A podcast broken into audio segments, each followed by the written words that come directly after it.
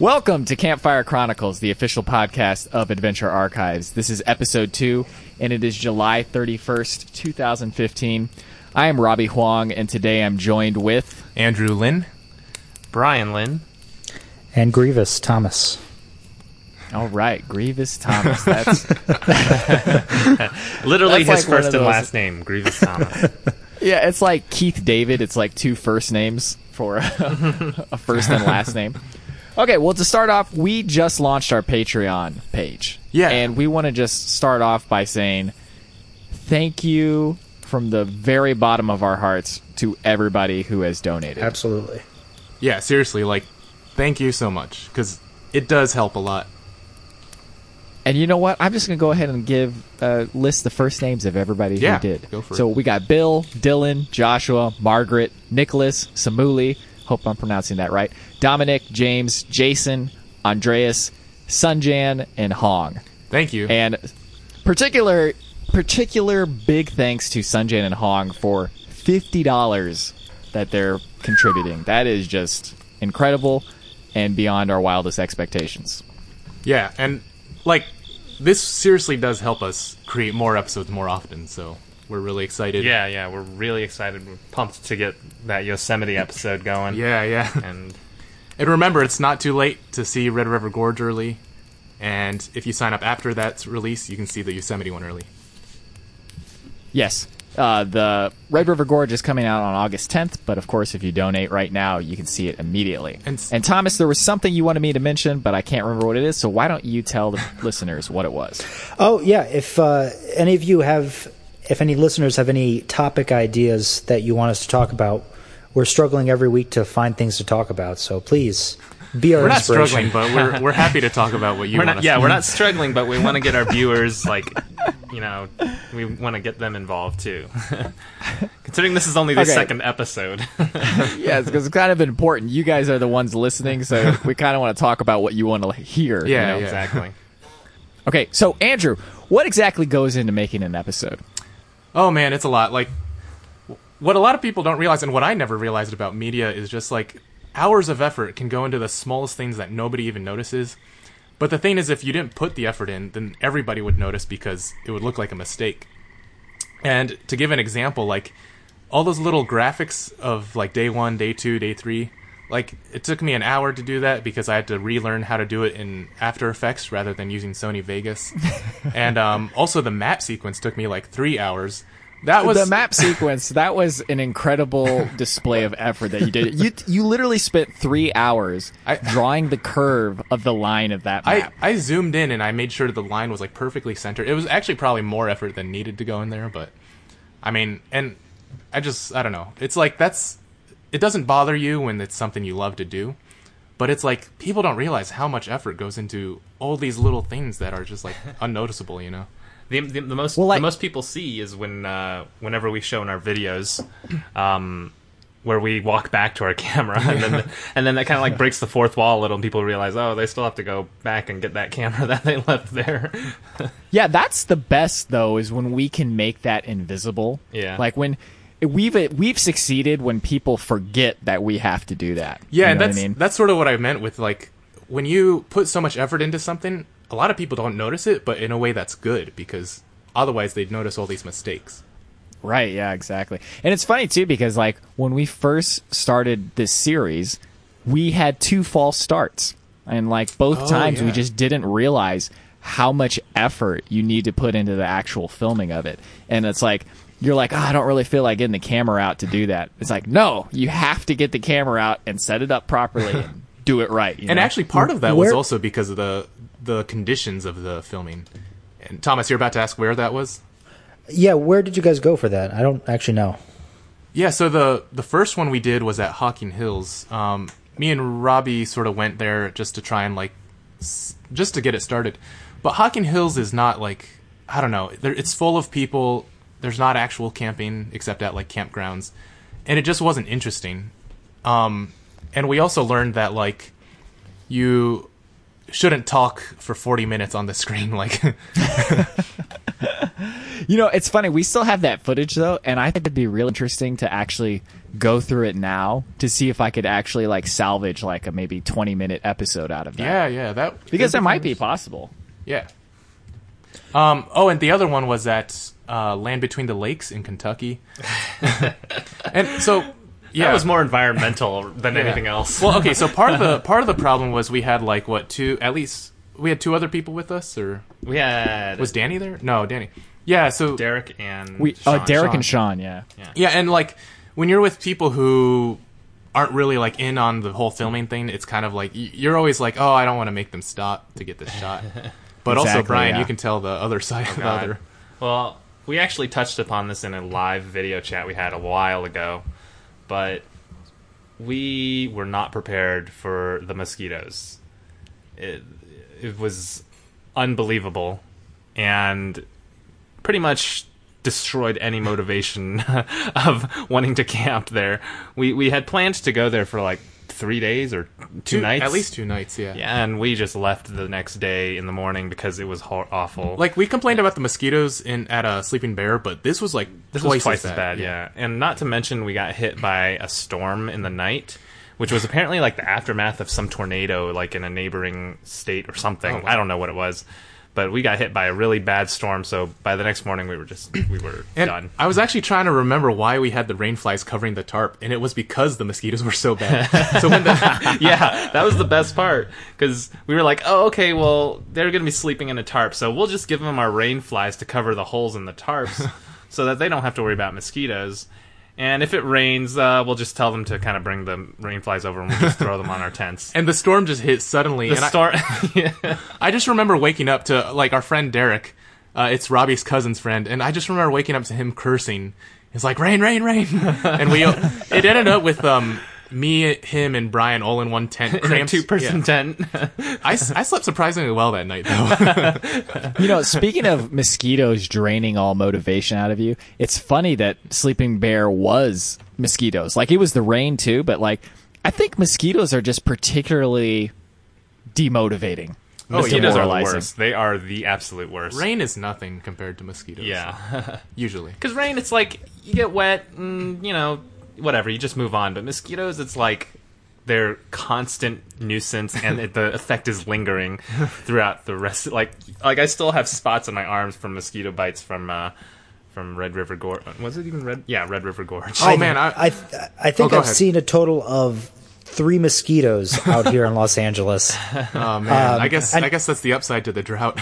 Yeah, well, there's not too much standing water, and I think. The mosquitoes that I did see probably were born like in the gutter of some grease factory. I don't know. Mutant mosquitoes. Some greasy mosquito greasers or something. You get bit by those and you become a mosquito superhero. I was actually camping in Algonquin and there were a few portages where you have to put the canoe over your head. And man, it's when the mosquitoes are bad, they'll get under there and they won't get out. And you're carrying this heavy canoe and it's just, So in our first episode, Thomas kind of gave a little bit of a introduction to himself, his origin story, his origin story. So we figured we'd do that for each person here in Adventure Archives, just so you can kind of get to know us better. And I guess this week Andrew's going to give a little story about himself. Yeah. So the story I want to talk about is the first time me, Robbie, and Brian went backpacking, like for real backpacking. The first time we went backpacking was in Shenandoah National Park. And I say for real backpacking because we actually hiked into where we camped. But in a sense, it wasn't because we were using, like, these book bags from Walmart with, like, things strapped to it with rope. And we also, we sort of stayed at the same campsite and just, like, did day hikes. But it's funny because I remember when we got there, you guys remember we, like, drove up to the road and... Well, I'll start out with this. We didn't tell our parents about what we were doing because we knew they'd freak out. And we were so unprepared. We didn't even have a plan. We didn't know we were hiking. We literally got to the ranger station last minute. And we asked the ranger, yeah, where's a place to go backpacking? And it was like 5 minutes till closing. And he was like, This is why I'm so, like, anal about how having everything prepared before we go on a trip, because I don't want another experience like that. And like, so the guy tells us a good place to go, and that's really nice of him. And like, my mom and dad who are driving us are like freaking out because they thought we were like doing some like car side camping. But I just remember like driving on the road, and you could see this like meadow going down the slope on the side of the road, and you could just see these big bright blue hills everywhere, and like you could see for miles. But the actual camping was like, when I first did it, like I was kind of unimpressed. You were there too, right, Brian? Like the scenery was like, yeah, well, I think we just got a bad tip from the ranger. No offense if he ever listens to this, if he even remembers. But like the path that we took, it was called the Hall School Trail or something. I mean, it was just like a lot of forest. And yeah, it was just, I mean, you expect a lot of forest when you go camping, but this was just like nothing but the trees. There wasn't really much of any like good views or anything like that. Also, the other thing is that the way that we backpacked is not the way that we backpack now. Because we backpacked in, found a site, and then just like branched off the next day, and then came back, and then branched off and came back. Yeah, but like backpacking in general is like the best way to do it. And the way we do it now is where you go hike, camp, then go to the next campsite, and the next campsite, and you like do like a loop or whatever. But that way you see something new all the time. But that being said, like that trip sort of did influence me in a positive way, because when I just remember we stopped at a stream one time to rest, and I was like writing in my journal, you guys were doing something. I remember staring down the stream where the forest was like all open, and I was just thinking to myself, like, I could walk across these rocks all the way down the stream if I wanted to, and no one would tell me no. No one would say, oh, you're trespassing on my lawn. No one would say, oh, that's dangerous. We were free from all rules, legal boundaries, social norms. You could do anything. And even though the scenery wasn't like that great, I just came away with this feeling like the true wonder of nature is not necessarily about these amazing views. Like, that's part of it. But it's also about just the sense of freedom and absolute, like, disinhibition that you get when you're out there. Absolutely, dude. And that was just such a life-changing moment for me. But. No, I completely hear you. I mean, you guys know me. You guys know that I kind of have a stick-up somewhere. And that's why I really like hiking out in these parks. It's because I really feel like that. I feel like I'm able to do things. Yeah. I feel like I'm able to do things more without, trespassing on somebody's property or someone else getting mad at me. Mm-hmm. There's a great documentary Ken Burns made on the national parks, and somebody says exactly what you said, Andrew. You really just feel free. You feel like you can go and you can do anything you want. It's like that freedom you get from the apocalypse. Yeah. Only without the apocalypse. My whole thing is like, the wilderness is the only place where I feel like you can truly feel free, because even in society, even if you're rich and wealthy and you can do all this stuff, you still have this sense where like, oh, there's certain places you're not allowed to go. You're not allowed to walk on this person's lawn, blah, blah, blah. And like, you never have that sense except in the wilderness where you're like, wow, I can go anywhere I want. And you never know what's coming. You know what's funny is like, I was watching Red River Gorge today, and I was thinking about how much that our episodes are a lot like RPGs in the sense that you go on an adventure, but you have everything that you need right with you. Mm-hmm. And I just love that feeling of like not being attached to any specific location. And you just we go, we hike in, and then we camp, and we stop for a little bit, then we move on.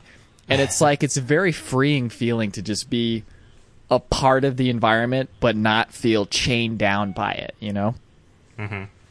Absolutely. Yeah, I really love the feeling of having everything on your back. Or at night when you're in your tent, having everything in there except, like, the stuff that bears will get, Even day hikes. I got this day hike pack, and I'll throw some sandwiches in there, some water, some books, a first aid kit, and then I feel so prepared. Oh, yeah. It's like this really satisfying, crunchy feeling that you get. That's probably, like, part of the huge satisfaction of, like, everyday carry people and, like, bug-out bag type things. It's, like, just the knowledge that everything you need is right there, ready to go. Oh, yeah. And speaking of which, man, like, it appeals to my minimalist side so much because you just have the bare essentials of what you need. You don't take like the whole kitchen sink with you, you know? Mm-hmm. Unless you're Ray Mears. Then you make the kitchen sink. Or, God, I forgot his name, the canoe guy. Oh, Bill Mason. Yeah, yeah. Then I know what people say. Where's the circus? Oh, gotta love that. I think next we're going to talk about places that we've always wanted to go to. And does anybody have something in mind right now? Yeah, I do, actually. To make a long story short, I met a friend through a friend who lives in New Zealand. And I only know her pretty much like online, but we're good friends, and she always told me that if we ever came to New Zealand, she would show us around and find all the good camping spots. And I really want to sometime in the future go to New Zealand and check those places out because, I mean, New Zealand. Lord of the Rings. Lord of the Rings. It's funny, actually. I have a text document somewhere on my computer that says, you must go to this place one day. And it's some place in New Zealand, and there's a picture attached to it. What about you, Andrew? Yeah, so mine, I think mine... Okay, there's a lot of places I've been to that I would love to explore a lot more. One is the Sawtooth Mountains in Idaho. I went there like maybe 2 or 3 years ago, and I remember I was with one friend. We were hiking in and kind of like nervous because like there was nobody around, and it was getting dark, and like we were worried about bears and stuff. But then like at night we climbed up this like gravelly, rocky mountain like mountainside, and we just saw the sunset, and it started drizzling a little bit, so like the sun was out, but we saw all this rain falling. And the next morning we went there for the sunrise. It was amazing. Another place was Phelps Lake, of course, in Grand Tetons. But I think one place that sticks out for me that I've never been is Great Basin National Park in Nevada. And part of the appeal is that it's just in the west and there's like mountains and stuff. But it's also like one of the least visited parks in the nation, which would be amazing for the isolation factor. And they have these like bristle cones that grow there, which are like one of the world's oldest trees or something. And I don't know. It just always stuck out in me. I want to add one more thing to my list, too. And I actually told Thomas this at one point, and I think we were supposed to go when we went to Yosemite, but I want to go camping around the Grand, what are they, the sequoias and the redwoods. Oh, that'd be amazing. Because I just remember we took a trip. A long time ago, right? Yeah, we took a trip a while ago to the redwoods, and man, it's... Those gigantic trees are just so amazingly majestic. Like, it's weird when you're there. It's like you're in some fantasy world. Wait, when did you guys go? Oh, this was... A long time ago. We went with our family. The forest moon of Endor. Yeah, we drove around in Yosemite. But, man, yeah, I would love to camp there. And I know it's totally feasible, but we were supposed to go somewhere near there, right, Thomas? Well, we are going to be right near there. It's just a shame because it's all closed. Yeah. Unfortunate, but yeah. I guess it's for some future episode or something. Yeah. Speaking of which, so. Thomas, what's your bucket place? Yeah, bucket place. It's a place I've seen in the distance, but I've actually never gone. When I went to Ecuador, it felt like I was in a different world. We drove out of the capital of Ecuador to this mountain region. And you could kind of see little indications that the rainforest is nearby. Now, the rainforest itself, you know, I don't think I want to go backpacking there. But there's this mountain that kind of begins the mountain chain into the rainforest. Sorry, that was very choppy. And that mountain's called Cotopaxi. It's a volcano. And you are able to hike it in a day, but you have to wake up really early, and you don't get back till really late, and you need ice axes, and you need to train for it. But something like that to me sounds really interesting just because it's in a different continent, different people, and you really feel like you're going to have to be out of your comfort zone to do something that different. Cool. Well, for me... I'm going to have two answers. One is the non-traditional answer, which is that I've always wanted to go to Norway. And it sounds weird, but for some reason, just that culture, like I keep brushing into it and like, whether it be like a random song that I hear, or like I read about like some, or there's like a Norwegian YouTube guy who does all sorts of videos about lenses and cameras and stuff. But just like that culture seems really interesting to me, and also the landscape just looks amazing. But it's just Scandinavia in general. Yeah, right? I would love to go to all of those, like Norway, yeah. Norman sucks fish or whatever it is. I would like to go there too. Yeah, there's a Ray Mears episode where he's in Sweden, and it just looks amazing. Yeah, but I actually wasn't even thinking specifically as far as the land or the outdoors, but just like the cities and stuff itself. Oh, yeah, I would love to do an Adventure Archives episode that's like in a city, and we could call it Metropolitan Memorandums, man. We could name it your Metropolitan Memorandum. That'd be awesome, dude. In fact, let's go ahead and shoot for getting next April 1st, having an episode where we go to some city. Oh, yeah. Definitely. We could even go to like some podunk city in like southern Ohio. Dude, or something. Actually, Toronto would be kind of interesting. Oh. I mean, there's Chinese food. That would be awesome. Great Chinese food. Yeah, we can meet Billy D. and oh, my God. We gotta do it, and man. Okay, and then the other one, as far as more traditional, would be Mount McKinley, and for no other reason that I want to go to Alaska. And when I was a kid in elementary school, they made me do a report on Mount McKinley, and for some reason, I became this big expert on it, and then I've forgotten all of my knowledge of it since. But I think it's actually named after a president. And I think it's the highest mountain in North America. Actually, McKinley's from Ohio, I think. William McKinley. Oh. Yeah, there's a statue of him at the State House. He got assassinated. Oh. Yeah, he done did die. Okay. Wow, with enough time, you can laugh about an assassination. That's really bizarre. That is kind of weird. But Alaska? No, but... I've always wanted to go there and like just hike out in those tundras and those fields. And I remember seeing some backpacking video where some guys did that. They like flew in on one of those water planes. And oh man, what's that Reese Witherspoon movie that's about to come out, or that has come out? Wild. Yeah. Wow, you guys seem like huge fans of it.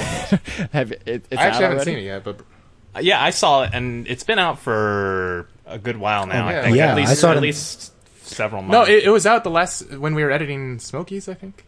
Oh, well, no, I saw it in theaters. When you, it was good though. You say, yeah. I would recommend seeing it. It's less. I mean, it's more about kind of like the internal struggles and the character Reese Witherspoon plays, but it's still really like entertaining to watch, and you can kind of. I mean, at least I could, because I guess I'm the only one here who's seen it. Mm-hmm. I've seen it. Oh, Thomas has seen it. But yeah. I felt like I could kind of relate to her struggles when she was on the trail, because she's supposed to be like this completely new hiker. I mean, I won't give away anything, but yeah, if you have a chance, I would check it out, Rob. Okay. Yeah.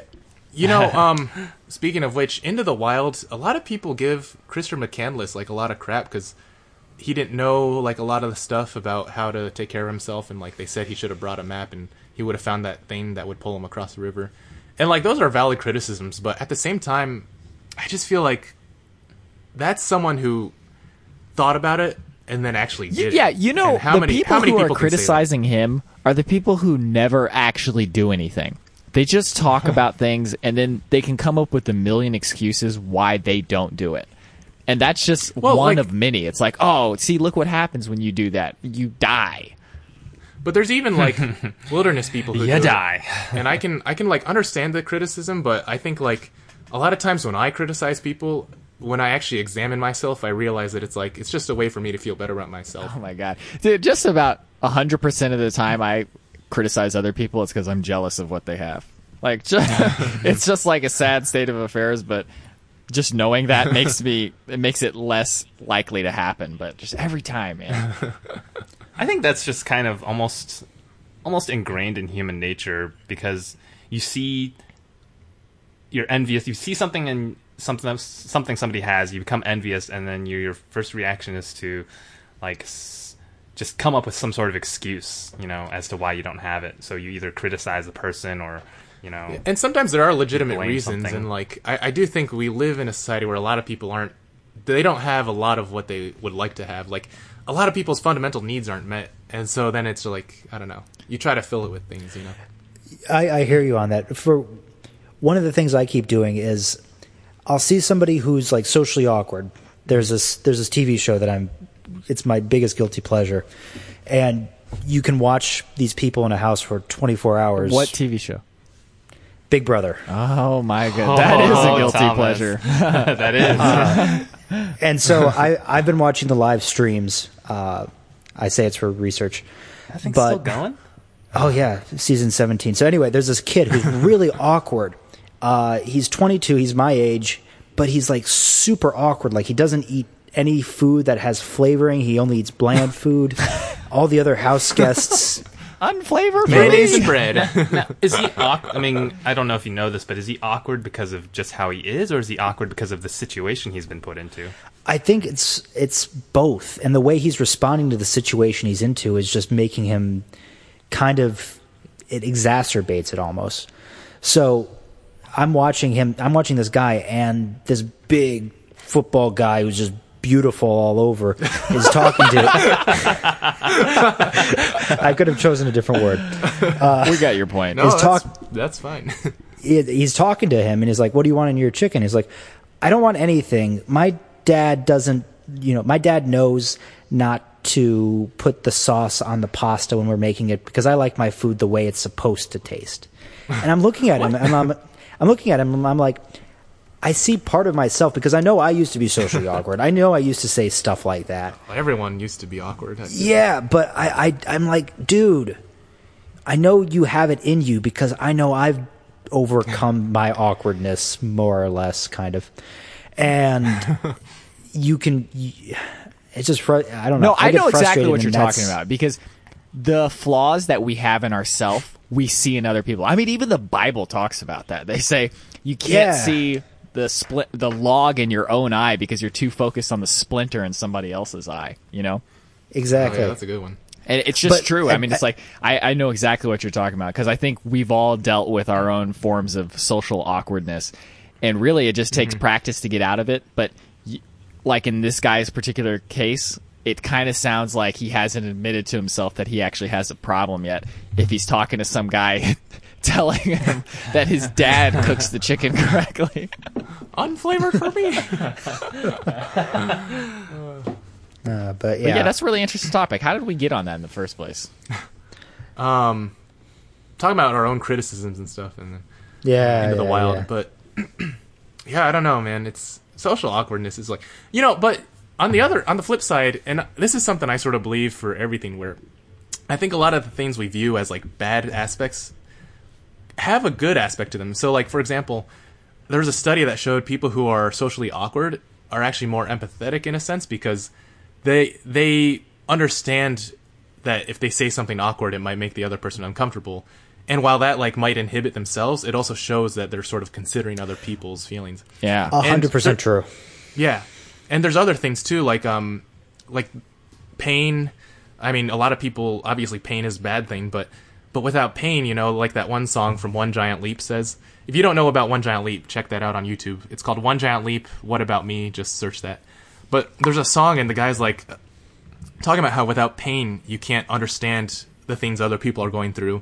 You can't have any self-discovery without pain or suffering.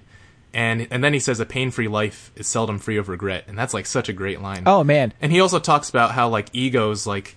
egos can make you really selfish, they can make you really vain, but it can also make you strive to do a lot of better things for yourself. Yeah, and going back to the pain thing real quick, every good thing and every learning opportunity and every period of growth is preceded by pain. So like whatever you're trying to do, it's painful at first. Like you want to go ask a girl out, oh my God, dude, it's so nerve-wracking. The first few times you do it. And then it gradually gets easier. The more you practice it, the more it gets easy. But at the beginning, you have to get through that pain period.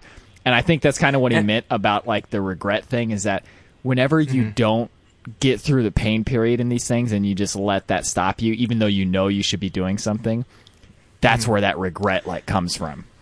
It's funny because we talk about this in Red River Gorge and we also talk about this next point I'm going to bring up, but I do think that for a lot of people, they do live a life, though, where there's way too much pain, like more pain than anyone needs, There's people, like, living on $1 a day picking trash, people who are, like, getting killed and stuff.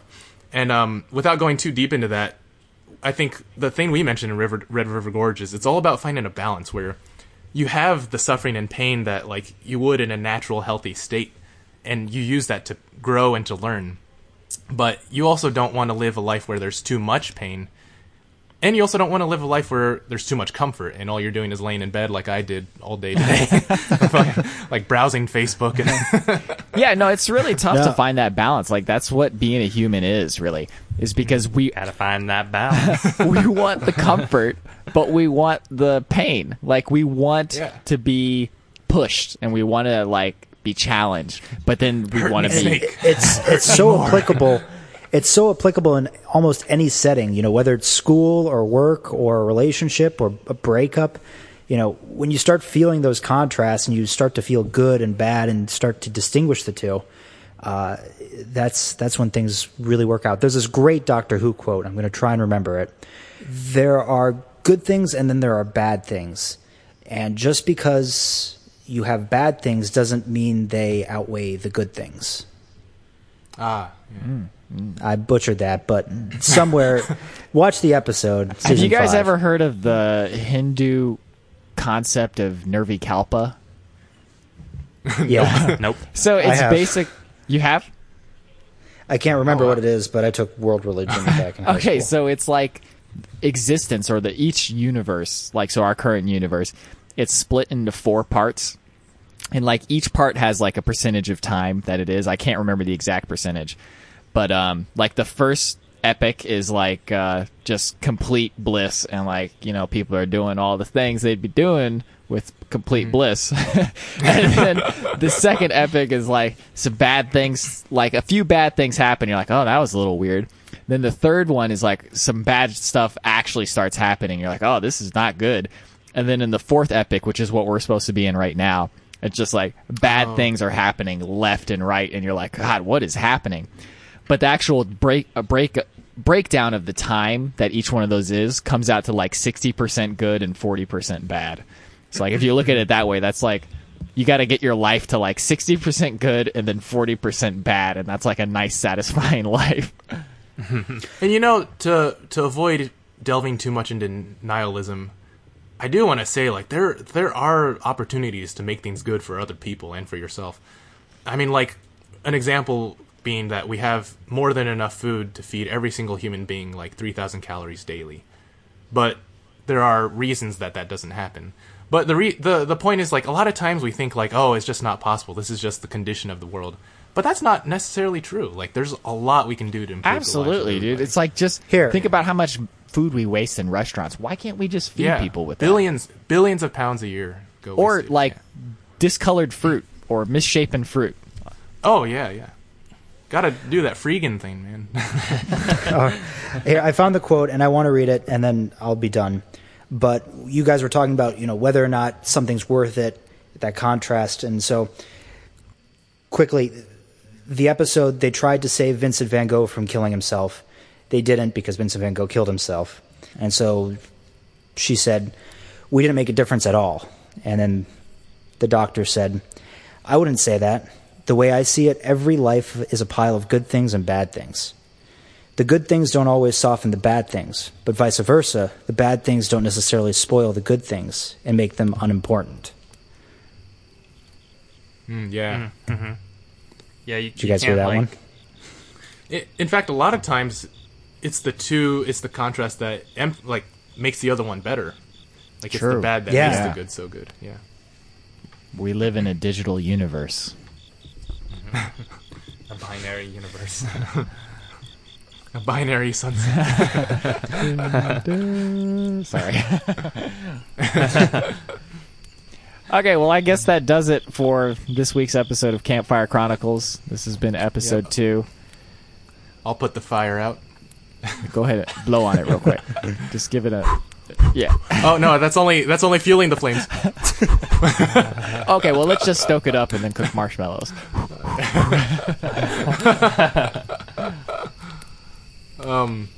Yeah, but once again, everybody, thank you so much for your support.